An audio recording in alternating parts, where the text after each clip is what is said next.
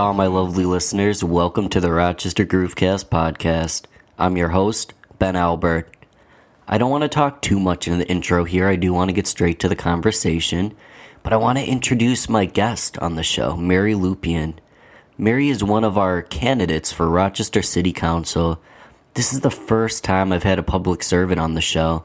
I'm happy to change the format up a little bit. Plan on having more, let's say, non music based guests on the show. You know, Rochester Groovecast's mission is to support local business, music, and beyond. And Mary Lupien has dedicated her life to being a public servant and has done so much for the community. Please do listen to her story. It's a fascinating one. Enjoy it. Here is me and Mary Lupien. So I'm here with Mary Lupien. Hi. She's she's running for Rochester City Council. And wow, this is the first time I've had a politician on the show. Wait, hey, I'm not a politician. then go ahead and introduce yourself so I don't yeah, no, it's uh, I just had this conversation. you just don't feel that way. Right. Um, yeah. So my name is Mary Lupien, running for city council, but I see myself as running to be a public servant and not a politician. Politician has such a negative connotation in some in so many of our minds, and I think it's because that's what they've embodied is someone that gets into office and forgets about the people and is about personal gain and that's not what I'm about at all. I'm a grassroots activist that's in this for the sole reason of making my community better and uh, making a little foothold in making the world better. mm, so you're a public servant, not a politician. Right. I love it. and so Rochester City Council, just before we get into your story, how, how does that work? How many how many members get voted into city council? Yeah, you are not the only person that has no idea how our government works, and neither did I two years And ago. I'll tell you straight up, I'm a little ignorant to it, but that's why I'm happy we're having this conversation. Yeah, absolutely. Um, So a lot of people can learn. Yeah, yeah, and we should be learning about it. But there are nine members of Rochester City Council. Five of them are at large, which means that they cover the whole city as their district, and that's what's up for reelection this year. And then there's four district city council people who will be up in two years, and there's one for each of the four quadrants of the city. And who is running this year for reelection is Loretta Scott, Dana Miller, and Jackie Ortiz. And then Carolee Conklin and Matt Haig are stepping down this year, so there's two open seats, hmm. which is part of why so many people are running for city council this year because it's always easier to get in when you're not running against an incumbent, somebody who's running Sure. for reelection. Yeah.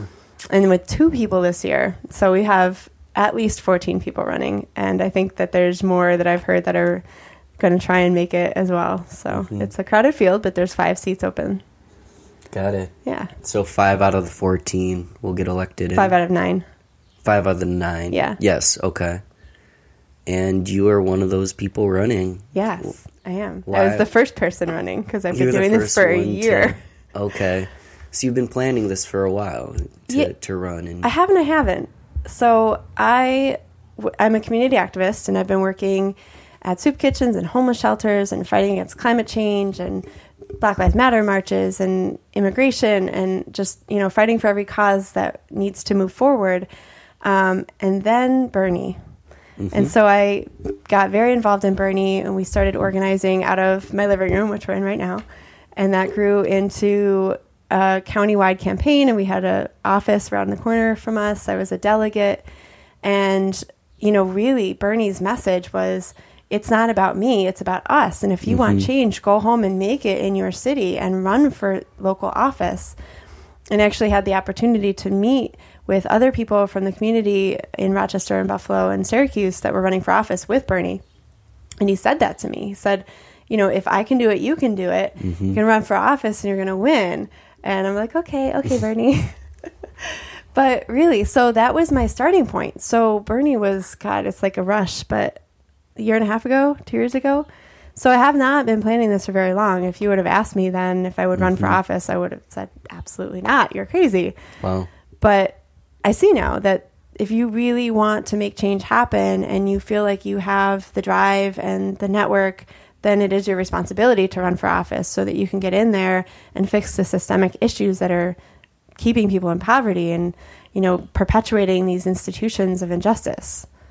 So I Bernie ended um, in April, and I rolled it right into this. So um, my first volunteer mo- meeting was in June of last year, and normally candidates don't start running until January through March. So I was the first because I've started super early, and because of that, my campaign has had different phases. You know, in the beginning. Um, there were fewer people and we had we were doing fewer things and now you know i've built this really amazing team of really motivated and talented young people but also older people um, that are we we have an incredible organization um, we've got you know directors and coordinators and you know hundreds of volunteers and 300 individual people have donated to my campaign So, it's much ex- momentum. it is. It's Yeah. incredibly exciting and weird for me to be like the center of it all Mm-hmm. because I'm not usually that kind of person. But I really do see it that way is that Mm-hmm. I'm just the representative of all of us who's stamping out front, but it's about all of us. It's not about me. Team effort in that regard. Absolutely. That's amazing. So you hadn't even thought about, you know, Never. being. I voted, Yeah. but I was one of those people that didn't really think my vote mattered. I thought they're going to Sure. do the system's going to do what the system's going to do, and I'll vote. But I didn't know my I didn't know who my uh, who I was voting for. To be Mm-hmm. honest, you know, I remember voting for Malik Evans not because I knew him, but only because his name sounded like he was a black man, and I thought we needed more diversity in office. And I think a lot of people vote that way. Um, but now, you know, it's so important to know who we're voting for. But there's a barrier, you know. One of the things that I learned is that you only get your door knocked on by candidates if they know you vote. And so if you don't vote consistently, they're not coming to your door to introduce themselves and mm. you don't get to know who they are and they're not sending mail to your house. And and I understand that as a candidate, you don't have a lot of time and money, and so you have to focus on those people you know who are going to vote. But the Democratic Party as a whole isn't filling in the gap. We need to be knocking on doors, and not just at election time, about issues and about community meetings and about how ideas of how we're going to make our community better. But they're not doing that, and that's part of why we're we're so broken and in the spot that we're in right now. Wow.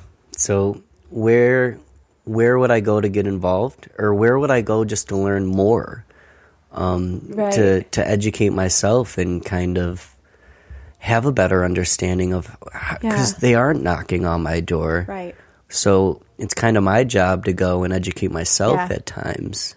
Well, the other part of that is in the city of Rochester, if you really want to have a voice, you have to be a Democrat. And so if you're a blank, if you're a green or an, you know, an independent or working families party, that's why they're not coming to your door because you can't vote in the primary. Mm. And what yeah. happens is in Rochester, Republicans don't run because they know better. and so in a in a primary, you know, you're making the choice for the Democratic uh, candidates, and whoever wins always go on to win the general because when you're just up against third party uh, candidates, you you don't have a chance. You know, Unfortunately, but Right, yeah, right. that does And- make a lot of I sense. was a Green Party member before I switched to be a Democrat for Bernie, so I totally understand the need for getting beyond the two party system. But the way that I see it now is that in order to get beyond the two party system, we have to go through the two parties to make those changes. And there's there's some technical things like you know. Uh, proportionate representation that would help us have a healthy multi-party system where it's not winner takes all and uh, you know if the green party gets 13% then they get 13% of the people in congress and that would make a much more fertile environment for multi-parties so but we can't do that without going through the system that we have um, so yes, where you would go to get more information. Uh, the the city's website actually has um, a good deal of information about what city council does, um, who the members are, you know what they're supposed to do, their contact information. So that's cityofrochester.gov. Um, but there is a gap in in just basic civic understanding because it's not taught in schools anymore. It's not something that's really valued other than just you know doing your responsibility in voting. Do you think that's controversial to be teaching that in schools, or? Um maybe not how the government works but once you start getting into talking about any kind of like current events then yeah you start getting controversial. Um yeah everyone wants to stay away from that but if we don't address it in our public institutions how, how are our children going to know Mm-hmm. You know, even the presidential election, you know, like we don't we don't talk about that. And I remember when I was a kid, you know, we were we talked about the Gulf War and we talked about Bush, and I remember Yeah, I believe I did too. Bush number one. I remember talking about that, but now you know it's just it's left out. Seems kind of taboo. Yeah. to to be talking to schools, but I think you might be right that it would good to at least talk about how the government works Yeah. and you know help teach those teach people where to go to learn more themselves. Yeah. Maybe without not without taking a stance Right. Um. And just cuz you're you are a substitute teacher, right? I am. Yeah. Okay. This year, this is Okay. new. for for the audience, I didn't really do any research because I wanted to come in on a blank slate, but I do know that about you. Mm-hmm. Yeah. So you just started this year. I did. Um, I worked at St. Peter's Soup Kitchen before that for the last two years, and uh, they are a Catholic organization. And I didn't really ask them what they thought about me running for office, but Yeah. over the course of time, it became clear that it was a little uncomfortable for them that they were going to be kind of like put in the spotlight in a way, um, and just you know they're a five hundred one c three. They did felt nervous about it. So I have a really great Oh. relationship with St. Peter's. I've actually worked there twice. Um, I worked there back in two thousand and seven, and you know they they always have open arms. So I'm I'm stepping away for now, and substitute teaching is not something that I ha- again ever thought that I would do. Reinventing yourself. Right. and it's really going where I could do good work. And I knew that there was a shortage of substitute teachers and I knew especially that there weren't any that many that spoke Spanish, which I do. And so I I really felt like I could do some good and it's been an incredible experience to be a substitute teacher. You get put in some pretty interesting situations mm-hmm. and so many times I'll show up to a school and they'll be like, good luck because you know the kids have behavior issues but it's Yeah. it's all about how you approach the situation. And if you go in thinking that they're bad kids then you're going to have a terrible day.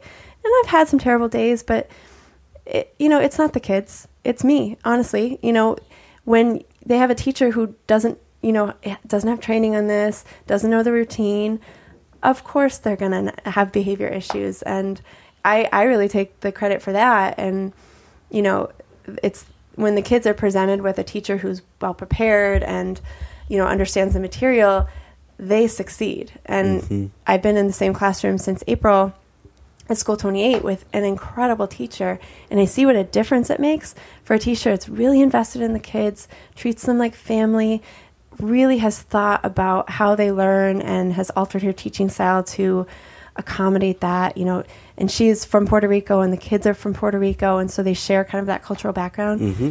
And there are four different levels in that class ranging from actually classified as mentally retarded to kids that are college bound and she handles it with grace. And i just there's so much that we can do with these kids in the school and it gives me hope. Wow. And it's I'm I'm thinking to myself and I'm going to digress a little bit. There's a book it's called Marva's Way. It's by Marva Collins. But I actually um I read it in positive psychology class. And really what it's about and I'll actually I'll let you borrow it. Yeah, or if go anyone is listening wants to borrow it, it's a great book cuz um she she teaches, you know, underdeveloped children um ages like 6 to 12 and she came into the the class and people were reading at barely reading you know at a very low level.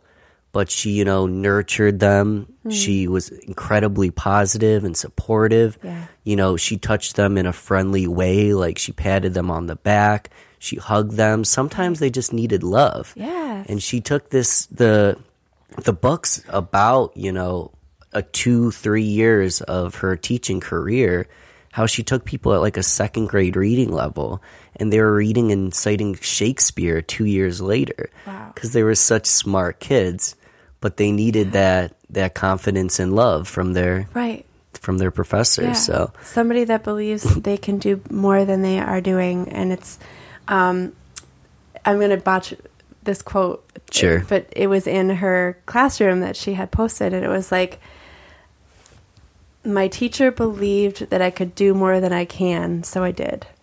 And I Oh, just thought yeah. that that was so poetic and true. You know, when you hold someone to a high expectation, they meet it. But Mm-hmm. if you go in with low expectations, that's what they're going to meet. So you have high expectations for the Rochester community. I do.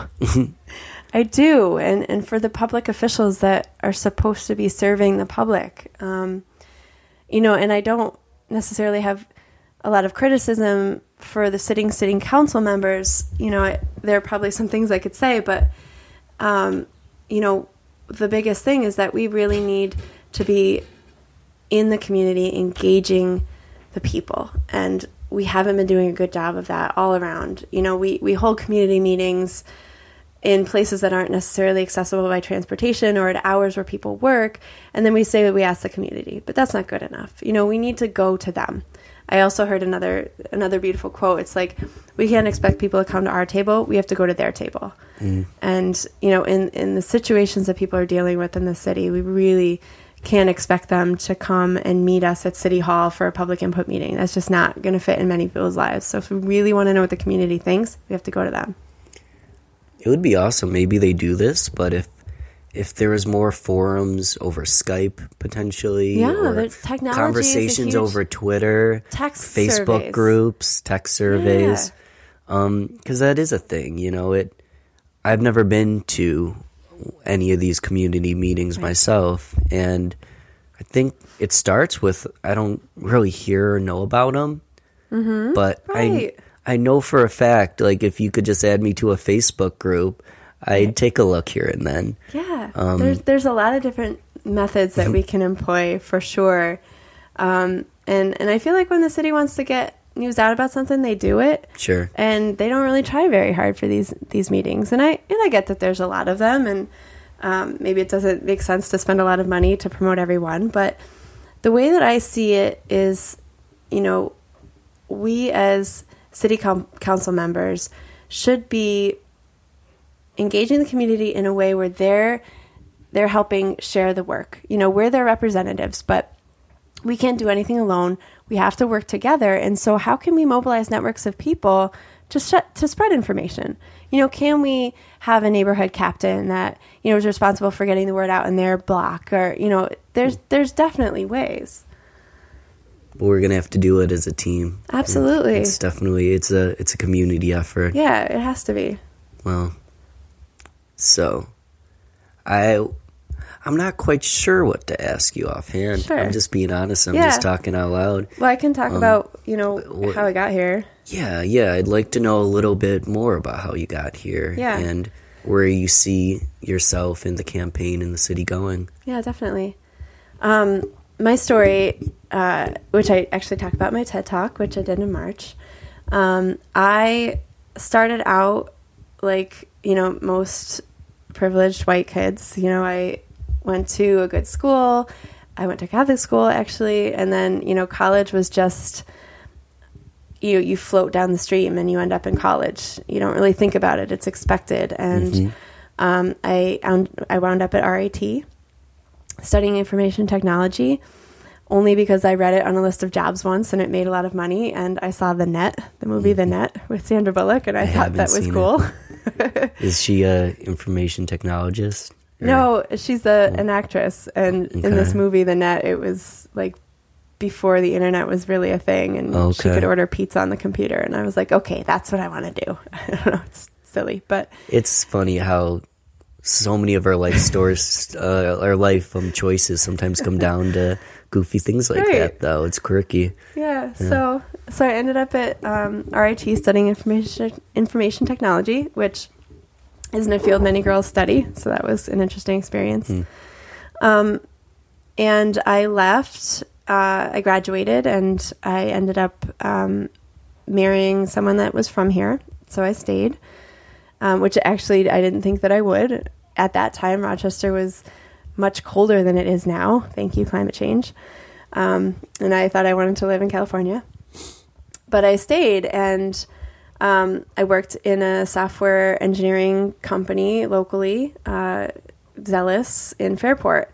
And I did that for three years, and I just kind of mindlessly went along and and worked my eight hours a day and came home to my house in the suburbs and my two cars and my American dream that I thought was going to make me happy. And then in 2004, when the tsunami hit Asia, it just shook everything. The I you know, I feel things very deeply and the loss of 500,000 lives in a second made me just really realize that nothing that I had was really that important and it could be taken away. And what would I have? I wouldn't, you know, I'm not doing anything to make the world a better place. And I just, you know, I sat on the couch like really depressed for a week and I watched the TV coverage and I just felt like I want to help. I want to do something. And so I started looking online and I found the Red Cross and Habitat for Humanity, which took me to Sri Lanka to build houses. But even there, I saw that I wasn't really making a difference because you know, we paid like $2,000 to go on this trip and we weren't really doing the building. Then the people who lived there were doing the building. We would build for like two hours and then go have a two hour lunch and then come back and do a little work and then go sightseeing while they worked the whole time. And I mm. just felt like, okay, if I want to, yeah, yeah, you know, we were tourists. Yeah. And so I, I really felt like, okay, I got to go back and figure out what I can do at home. And I, um, joined a million organizations. Like every committee I could think of, I was on, and I was, you know, doing fundraisers and you know, helping put up farmers markets and just anything. And I burned myself out real quick, um, and then I ended up uh, going to Guatemala for a trip. And while I was just down, just for fun, no, it wasn't for fun. Um, it was it was through my church at the time. Okay, they had a well down there, and they were sending people down to dedicate the well. Oh, wow. And so it was actually with this um, organization that's called Global Awareness Through Experience. And so it wasn't a service trip, and it wasn't tourism, but it was about learning about the injustices that went on in Guatemala, which there were many, thanks to us. And you know, uh, we we installed a brutal dictator that launched a 35 year civil war against the indigenous um, over corporations, and it just and we visited organizations that were doing good work. And I down there, I just got this this overwhelming, you know, pull to stay and and to work. And so I came back and. Um, my husband and I got divorced, um, partially because, like, the day that I got back, I realized that that's what I wanted to do, and I knew that um, I couldn't stay married and do it. And he had come to the same conclusion, and it was just like this amazing, joyous, mutual decision. Yeah, when you made when you said my husband and I got divorced, you kind of yeah. had a smile on your face. Well, but it, so it was it was like a mutual. It was amazing. It was like a miracle. Like that huh. we both came to the same decision at the same exact time, and we're still friends. Almost like a stroke of fate in a yeah, sense. Yeah, yeah. Like we were released from each other, and you know he's got a family now, and I have a beautiful family. Um, but then I went back to Guatemala to work, and um, to were you gonna live there officially? Uh, I don't really know what I was planning on doing, to okay. be honest. But I went down there to work at a program called um, Safe Passage, which works with children who are um, in the garbage in the garbage dump with their parents who are sorting, collecting recyclables to make money. And so mm-hmm. this program um, would take them, and it's like a daycare and a school program. So I worked with babies, and it was amazing. And I really caught the bug for just serving and um, and living simply, really because in Guatemala, you know, even the middle class families live uh, in a very, very simple way. Um, and I met my daughter's father there. Um, my daughter is half Guatemalan, and he was actually indigenous. And so, learning from their way of life, which is, you know, hand washing your clothes in a pila and, you know, grinding your own corn and coffee, and, and it was beautiful. And so, you know, I I continue to try and strive to live simply. You know, we um, we hang out our laundry and we you know do as much uh, sustainably as we can. Um, and so anyway, sorry. Long story short, um, you're, you're, fine. Um, but I, I came back and I I couldn't work for a corporation again, and I just wanted to do something that served my community. And so I was working at Catholic Family Center. And when was it that you got back from Guatemala then? That was I went back and forth for a while. Um, I went I started in 2008 and then I was finally back for good in 2010, halfway through 2010. Okay. So I was working at Catholic Family Center and um, ended up on their poverty initiative team, um, trying to explore how we can fight root causes of poverty, which ended up rolling into the Rochester Monroe Anti-Poverty Initiative, which is RMAPI for short. Um, but somewhere in there, you know, I got recruited back to go work at the soup kitchen again. Mm-hmm. And so uh, there I was. And there I was when Bernie came along. And Yeah. uh, it was an incredible place to be during the Bernie campaign because I was working directly with people who were suffering and suffering from the exact same things that he was talking about and getting to talk to them about the political situation and how many people had incredible insights. And you know that's what I want to bring to city council is the perspective of and insights of people who are suffering from the system that we currently have. Mm-hmm. And you know, there are not that many politicians that have spent time and built relationships and friendships with the people who are struggling in our city. And and I you know I really think that not having their perspective at the table we don't really understand how to solve some of the problems if we don't know what they are. You know how many um, of our white city council members know that um, black young men get stopped for not wearing helmets or having bells on their bicycle by our police force and you know that that people are afraid to leave their house around uh, around election time because the police are looking to bolster their numbers of arrests you know it's those kind of things that if you don't have visibility During of the- ex- explain that a little bit better. Why would they? Why during election time are they looking to bolster their numbers of arrests? Um, to say that they're being tough on crime huh. So you know i, I learned that from a friend I would have never even thought that I- that would connect to you know, like an election. You and know? it took me some time to It- understand it too because um, a friend of mine who uh, spent some time in prison and was out he was on parole and he was um, he was telling me he's like well i need to go to the store but i didn't dare go out and i was like what are you talking about and he's like well it's election time and i'm like well what do you mean i'm like he's like well the police the you know they're they're looking to to pick up their numbers. And and I I wasn't sure if he was talking you know that he was afraid that they were trying to um, deter people from voting. But no it's it's a it's a tough on crime thing. So it's definitely not something that I would have ever had a perspective of if I hadn't had a relationship with someone who felt comfortable enough to tell me about it. Well, yeah.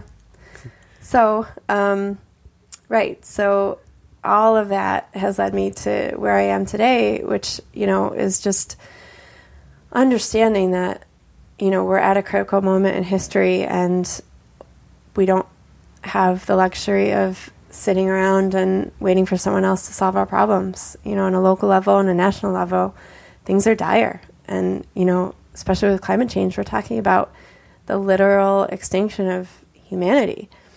And it's hard for people to deal with that reality. But, you know, I'm I'm a member of Mothers Out Front, which is a, a climate change organization, you know, fighting for our children basically. And um, if we don't act locally on climate, you know, we all need to be doing that on every level of government and our personal level. And now, you know, it's very clear that no one's going to do it for us at the national level. And there's no one that's running that considers climate change a top priority.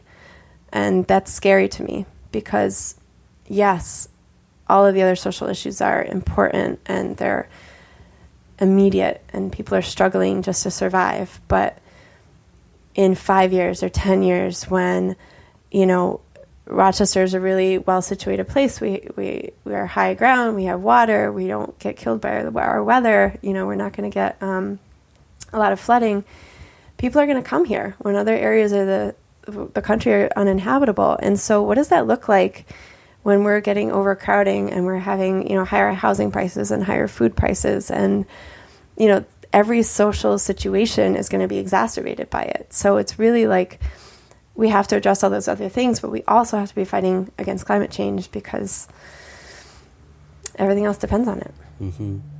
It's it's a long term stability kind of thing, right? And it has to happen locally because, yeah, everything begins local. Um, yeah. That makes sense. It, at the very least, the very least, um, it it seems like it would be nice to kind of lead by example in that regard. Yeah. Because I think in many ways Rochester is incredibly progressive and, and does lead by example. Yeah. So, so we, we have a really uh, incredible opportunity to be the renewable energy manufacturing capital mm-hmm. of the country.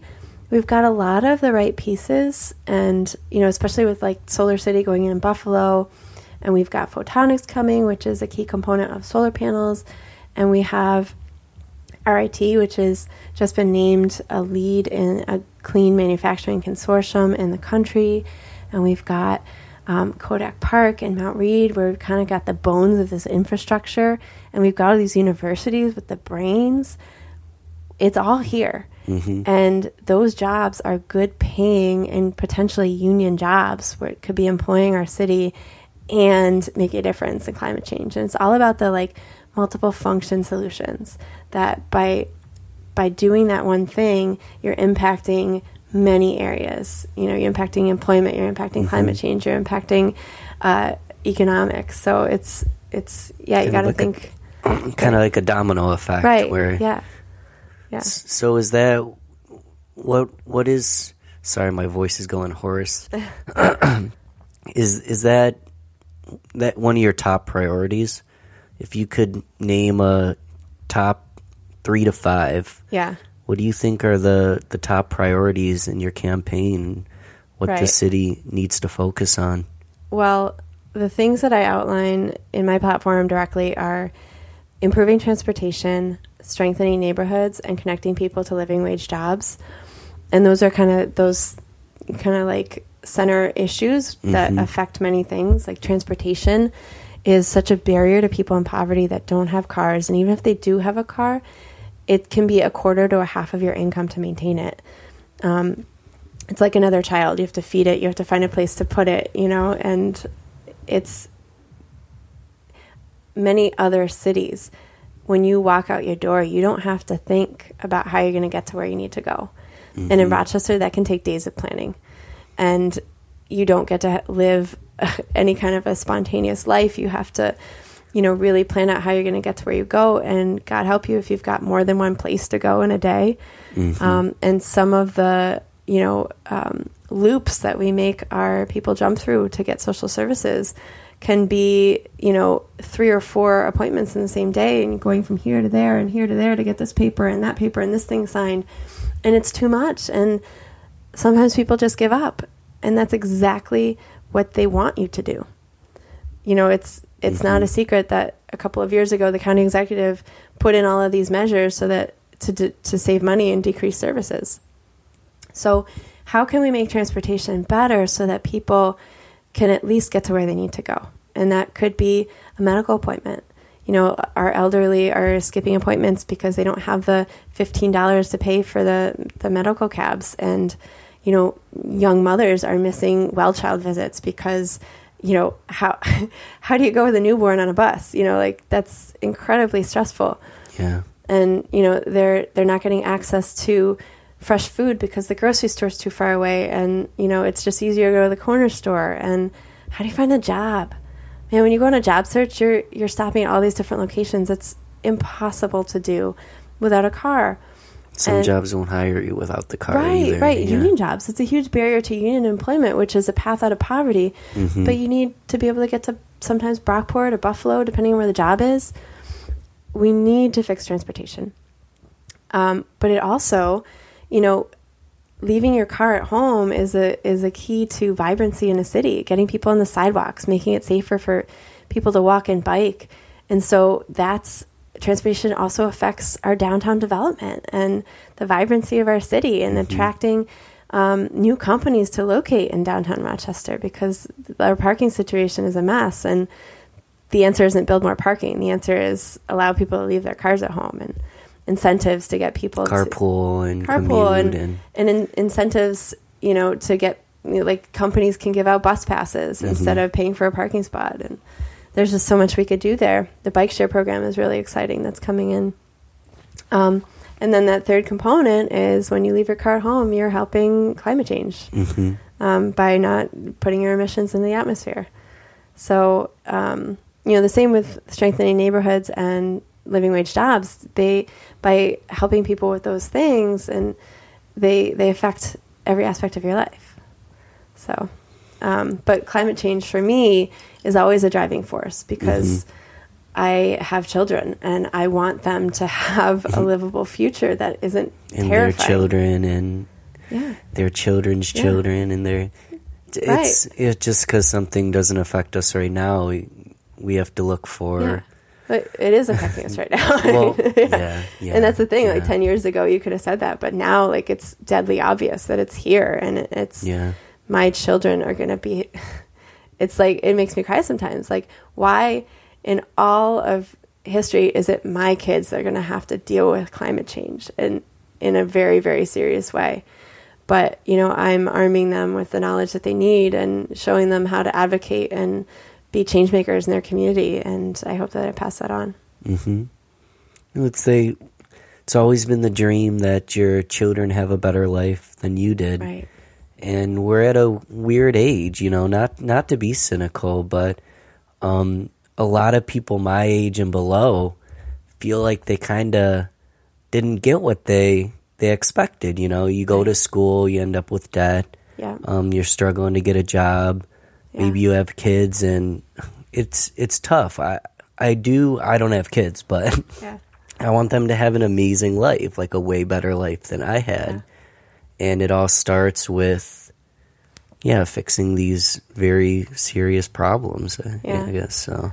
And I think that we have to change our idea of what that better life looks like. You know, okay. I feel like for generations, that better life meant more things, bigger things, more bigger houses, big, more right, faster cars, right. And we've hit our max. Like even if we figure out renewable energy on a large scale, we can't continue to consume the way that we've been, and we've forgotten that human connection and relationship and community are the things that really make humans happy. And all these gadgets and things that we've found in our lives to take away the manual chores, what have we replaced it with? Not enjoyable things. It's more busy and oh, I got to work more and you know, I I find it incredibly meditative to hang up my laundry. And that's, you know, mm. something that's seen as an inconvenience, but sure. I think we've forgotten the things that actually make us happy. hmm So a better life for my my daughters, you know, I hope that they you know, do more things for themselves, that they learn how to bake bread and knit their own socks mm-hmm. and, you know, take time to know their neighbors and, and build relationships with people. Those simple things. Yeah. Generally don't cost too much. Exactly. Yeah. But we've been brainwashed into thinking that money makes us happy. And so we work harder to get more of it. And yeah. that doesn't work so well. It's, I, I can't totally knock technology and I don't, I don't no. think anyone can because it's yeah. amazing the, the, the information and yeah. the connections we can make. And um, using Bernie Sanders as an example, right. he wouldn't have gained nearly that much momentum no. if it wasn't for technology. Right. But, but but but Facebook. but, but, we like totally yeah. can't forget about right. those those simple yeah. things that make us happy and ha- make make the community stronger. Right, and it's it's balance and moderation. Like you know, spending an hour on Facebook, you know, going through the rabbit holes of different people's statuses like does that really make me feel more connected? Or would a conversation actually you know fill that void for me? Um, but you're right like it's incredibly useful and it's helping um, communities organize and you know medical advancement. It's mm-hmm. it's just like how do we use technology in a healthy way? Yeah. Yeah. I don't have the answer. I right now yeah. That serves humanity instead of you know, taking our humanity away. Yeah. Maybe we're we're part of that that turn in the curve though, where yeah. people are starting to see and feel that way. And if ethically and politically and just our whole system were to change their mindset, mm-hmm. I mean, the things we can do are just incredible. yeah. Yeah, I feel that. Even, you know, the last five, ten years, there's definitely a turning point in people's consciousness where we're, we're realizing that. Um, and maybe it's just like, it's interesting how many things are converging at the same time. You know, like all of our our movements are kind of coming to a, a head, and um, you know, the government and the climate, and you know, mm-hmm. all these issues are kind of like at a fever pitch. And and I'm I'm happy for it because once we're able to look our problems in the face and not ignore them, then we can change them. So it's it's good that all of this is coming up now and it's in the national conversation because then we have that opportunity to make a change. Absolutely. Well, wow. See, I, I know little about you, mm-hmm. but it seems like we're on the same page. I would say so. I, you care about the community. Yeah. And um, let's talk about voting. So, yeah. How does it work? When are the primaries? Yeah, the primaries in Rochester are September 12th. Okay. And there's a lot up at stake uh, this year. There's a mayoral election. There's five city council seats. There's three school board seats. There is a sheriff. Um, there's a, a, handful of other um, races. It's and the, the, mayor's race this year, especially too, is very um, volatile. I guess I'll say. You know, there's uh, two different factions in the Democratic Party, and they're at war with each other, and they're split along racial lines. I was out um, gathering petition signatures, which is like another thing people don't know about that we all have to get a thousand signatures to be able to get on the ballot. And nobody's guaranteed a spot on the ballot. You got to work for it. And I knocked on somebody's door today, and I said I was running for city council, and her first question was, "Whose side are you on?" Oh, between the two. Right. I didn't even have to ask. I knew. She's talking about the mayors. Yeah. And Lovely Warren is um, part of the kind of faction most aligned with David Gantt. And Jim Sheppard is part of the faction that traditionally has been more aligned with Joe Morelle, who is an assemblyman. Uh, actually, they're both assemblymen. Um, and, you know, whether or not that's true, but it goes back far to, um, you know, on one side, it's, you know, being fed up with feeling like they've been used by the party and not given a seat at the table and that they've done all the work. And, um, you know, and Lovely Warren, when she run won the primary in 2013, um, she was uh, told that, you know, she, she had cleared with the powers that be that she wanted to run for office, and she was told that that was going to happen in 2013. And then it turned out that um, Tom Richards wanted to run, and um, that created a lot of bad blood. And when Lovely Warren actually won the primary, people in the party ran a write-in campaign against her, and mm. for the Democrats, like going against somebody who's won the primary is blasphemy. And so it created this rift, and definitely along racial lines, where you know most people of color were with Lovely, and now um, most of the people who are white are with Jim Sheppard.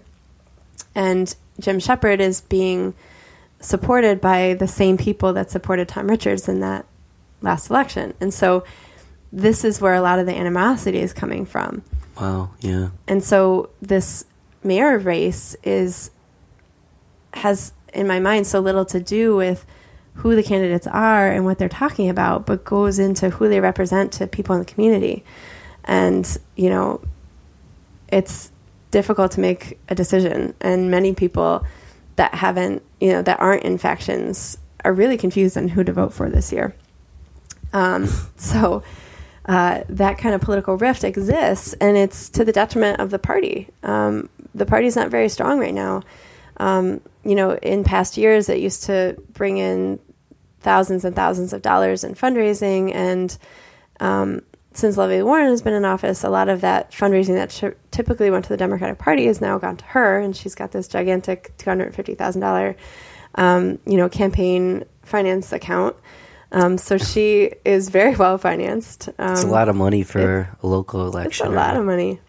Huh. So, um, and you know a lot of that comes from developers and there's no um, that's not a secret you know if you saw the mayor's ball fundraiser 90% of the people throwing that fundraiser were builders and developers and so that's that's And the they're thing. trying to build a casino? um not anymore they were um now they're trying to build a performing arts center Okay. which you know that the chairman of the board of the Rochester Broadway Theater League is Ernie Rothschild, and he's someone that's given Lovely Warren a lot of money, and so like it's just all these questions, and mm-hmm. for me, just don't take their money, and then there's no question, you know. But it is what it is, and you know many politicians think that that's just the way that it has to be, but you know I think differently. Is that the, the difference between a politician And and. a public servant, Yeah. right? yeah. But like 309 people have donated to my campaign, and some of those donations are $2 and some of them are $500, but mm-hmm. not very many of those. But it's like that's how you should fund a campaign. You know, we have like 250,000 people in the city. if each of them gave $1, dollars mm-hmm. that equals the money from developers. Yeah. And I know it's harder to get, but Yeah. it's the more meaningful and honest money in my mind where, you know, you're held accountable only to the people. And I feel No, I'm having the worst one. I gave it to you. Yeah. Let me get some water. It's all right. Um I didn't think I was contagious. it's probably just from talking too much. Um now I've totally forgotten what I was gonna say. So if everyone just donated a dollar, Yeah. it would equal the same. Oh, look at me. Should we just take a cough break? right? um, yeah. So I, it's it's it's the way to be held accountable to the. Oh, that's what I was going to say okay. to the people is that I've felt that um, temptation when you could get a thousand dollar donation from someone, hmm and then you're like, oh well, maybe I won't talk about this because this they maybe won't th- like that and they won't give me money. And then you have to really be conscious and check yourself and be like, no, no, no, that's not why I'm doing this. Yeah. Yeah. Um, but it's a real temptation. And I kind of, from this perspective, I understand why people do what they do. It's just that you have to get beyond it. And raising money is hard. And for anyone who's not a sociopath, I think it's really difficult to ask people for money. And Accept their money and yeah, it, you know, and put yourself out there. And yeah. um, you know, it brings up insecurities and all kinds of things. But asking your support network and your friends and your family and people that used to work with you for money, like that is is you know the true grassroots fundraising of campaigns. And you know, I think as people are understanding that they need to be a part of the system. And that whole, you know, if you want a democracy, then you have to participate Mm-hmm. and I'm hoping that people understand that that means more than voting, and that means recruiting candidates that you think will do a good job. It means supporting the candidates that believe the, the way that you do. It means running yourself sometimes, and I think as more people start to get that idea that they have to be civically active, that it'll be a little bit easier to to raise money in a public way and especially you know getting public funding of campaigns is a definite help for that. And you know it's if you meet certain criteria you get you all get the same amount from from tax dollars. Oh wow. yeah hmm. so there's there's things that we can do to break that system up and mm-hmm. reduce the temptation on candidates to kind of sell out in order to win. And you know it's it's kind of a, a double-edged sword. To to do good you need to win but if you sacrifice your beliefs to win then you won't do good. Yeah. so And at the end of the day, you know, at the end of the day, if you're sacrificing your beliefs, right. I know I wouldn't be happy. no and So- you know I, I, I say that you know to sometimes to people that are pressuring me to pick one side or the other or do this or that you know it's like if i lose my integrity in the pursuit of this then i might as well have then i've already lost. And why did i do this? You know I, yeah. I can't change who i am because of this. And uh, you know obviously you change and grow but your your fundamental beliefs about things Mm-hmm. yeah they've got to stay the same because that's that's your core that's why you're running And that's how you got your start. That's right and that's why you're running. but those temptations and those pressures are out there you know people wouldn't wouldn't bend if they weren't but Um, I think we have to work together to build a better a better system that doesn't put those pressures on people. But also, you know, we really need to stick to our guns and and make the tough decisions that we know mean that we're not going to get money or we're not going to get support from a certain group of people. But you got to stay true to what's right. So September twelfth, September 12th. and Um, then when's the? So that's the primary. The primary is September 12th. The general, I believe, is November 7th. okay, shortly after. Um, Yeah, but like for me, I'm all in for the primary, so I was like Yeah. forget about the general. Um, That's but the it- that's the date. yeah. Yeah. and I actually will be on the ballot for the general as well because I'm a Working Families Party candidate, um, designated candidate. So Oh, okay. either way, if you're not a Democrat, you can still vote for me in the general on November Mm-hmm. 7th. Um, and yeah, that September 12th date is incredibly important. And if you're not registered, definitely get on that. If you've moved, register, enter your new address because it gets complicated. And if you go to the wrong polling place, your vote doesn't count.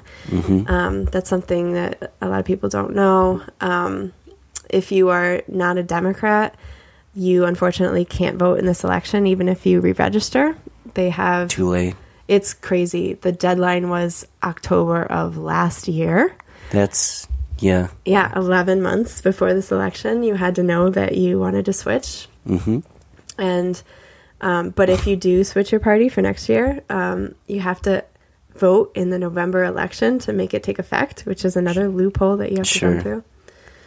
Um, Part of me thinks that's good because it gets you to vote, but at the same time, are they just trying to keep people from switching? It's Right. It's it definitely it's a preventative measure because they don't want people switching parties to vote for Mm. just to vote candidates. once. Right. Okay. Right. And you know, it's if we had open primaries, people would be able to do that. Yeah. Um, but the you know, it is it's it's meant to prevent people from switching parties. Wow. Yeah. It's uh Uh, I, s- I sometimes don't like talking about these things because I think it's just, it seems so, it just seems manipulative. I don't know. It doesn't seem ethical to me that they make it so tough on us. yeah, it's frustrating, but from their perspective, party means a lot. Sure. and you know you're supposed to be in a party that aligns with your values and be true to the party and, and loyal. And so someone switching into their party to vote for a candidate to them feels wrong because hmm. hey you're not in my party and you're going to have a voice in my primary. And that makes sense except that that's the dominant system. And so you need to have let people have a voice because you know uh, people want to express their desire for a third party system by being in third parties but then they also want to have a voice in the primary of the democratic party because that's the only party that gets anywhere so it's it's a it's a catch 22 yeah. It seems like it. yeah But on a positive note, yeah on a good note, what do what are you most excited about in in the near future? What's getting you out of bed Hmm. in the morning? September is a f- couple months. Of, it's actually pretty darn i know oh my god it's and sooner every day yeah two and a half months Do you do you have anything immediately? Um, any immediate plans? Let's see. We are. I've got Tuesday tomorrow. There, we're having a frisbee social at Parcel Five to highlight the amazing place that that could be. I'm a big supporter of Visionary Square, and we've been pushing for that at um, City Council every week, every every month.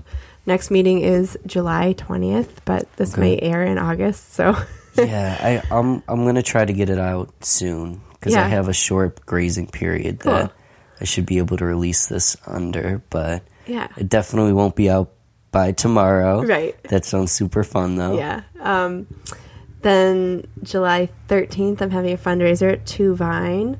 Um, and there's going to be a couple of fundraisers coming up in August. I'm sure that people Mm-hmm. will be able to to um, Keep in touch hear about and that. hear about it. Yeah, marylupien.com, by the way. You can Is there any other place uh, you're on Facebook? My? Facebook, yeah, I'm on Facebook, Instagram, Twitter, LinkedIn, everywhere I can be, except for Reddit. The Because socials. yeah, I think I'm too old to understand Reddit. Is it is it just at Mary Lupien? Yeah, at Mary Lupien Rock on all those platforms, Okay. and Mary Lupien for City Council on Facebook, and also Mm-hmm. Mary Lupien is my personal page. Um, just because of the weird metrics of Facebook, my personal page gets much more action. Um, and so posting on everything and everything uh, on those sites, and you can watch and see what we're up to. Um, you can join to get email updates on marylupien.com. Um, but yeah, I'm actually one one thing that's coming up that I'm really excited about is um, there's going to be some public information meetings about an exciting project at Charles Carroll Park, Okay. which is on the west side of the river, behind the Federal Building and the Crown, the old Crowne Plaza Hotel. And right now, it's this stone, monolithic, cold, harsh park with stone walls and weird circular stone seating things, and nobody ever goes there. And I saw some designs um, the other day for uh, an amazing redesign where they're going to take all that out. And when you take all that out, you can actually see the river. You're going to put in bike paths and walking paths and LED twinkly lights. And, Cool. you know, they're going to be able to show movies off of that pedestrian bridge, mm-hmm. talking of even putting paddle boats and kayaks in the river there.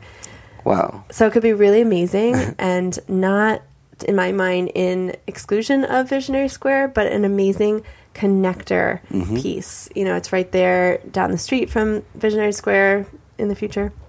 And then it would connect with Water Street on the other side, and it would just mm-hmm. kind of create this green belt and bring vibrancy and More vibrancy downtown. yeah, and life downtown. Exactly. Yeah. Yeah, it's exciting. That's awesome. Yeah, one step closer to Portland. yeah, yeah. I haven't been Portland. I I've been, um, but kind of it's iconic to like what I think a, liv- a livable city looks like. Okay. I've heard, yeah, I've heard it's a great city for biking, walking, Yeah, public transportation. So, like the concept of building a city that people want to live in Mm-hmm. instead of incentivizing people to stay in a city that they don't want to be in or being stuck in a city that you don't want to be in. You know, in, in Rochester, when you move out of poverty, you move into the suburbs. You Yeah. Hmm. leave the city behind. Let's make a city people want to stay in. absolutely. Yeah. Yeah, because I, I, I love it here, but I'm not at a poverty level. You know, I feel like there's Right. a big difference for a young a white young white male adult like Right. me versus someone who's raising their family in poverty. So we want to make it happy and loving for everyone. Yeah. Yeah, definitely. Yeah.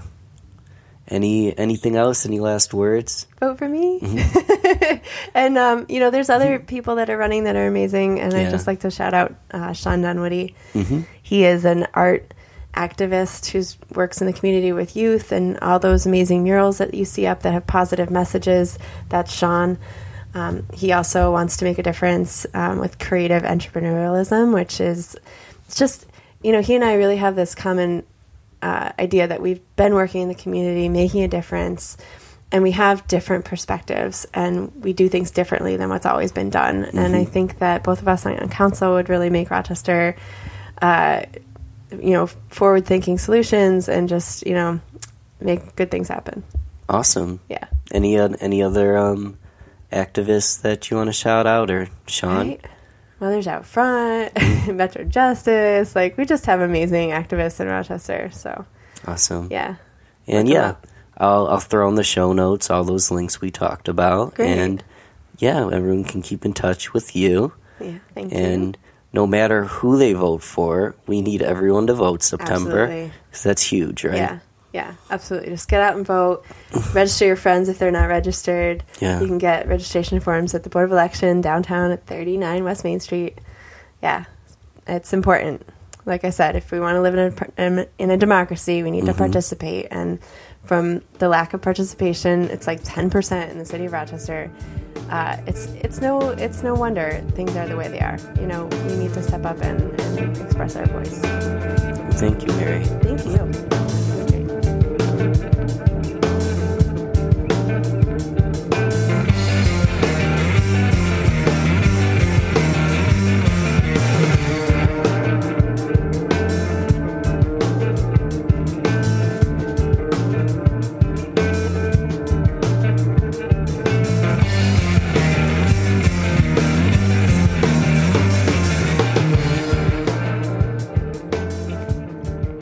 Thank you so much, everyone, for supporting the Rochester Groovecast. If you enjoy the show, please share with a friend, continue to listen, or if you feel ambitious, jump on iTunes and leave a kind review. can check out the show notes and keep in touch with Mary Lupien there. Thank you so much, Mary, for being on the show. Listeners, you've made it this far. Thanks a billion. I hope this conversation added value to your lives. I do hope you vote and continue to support the community. Ben Albert here, signing off. Talk to you soon.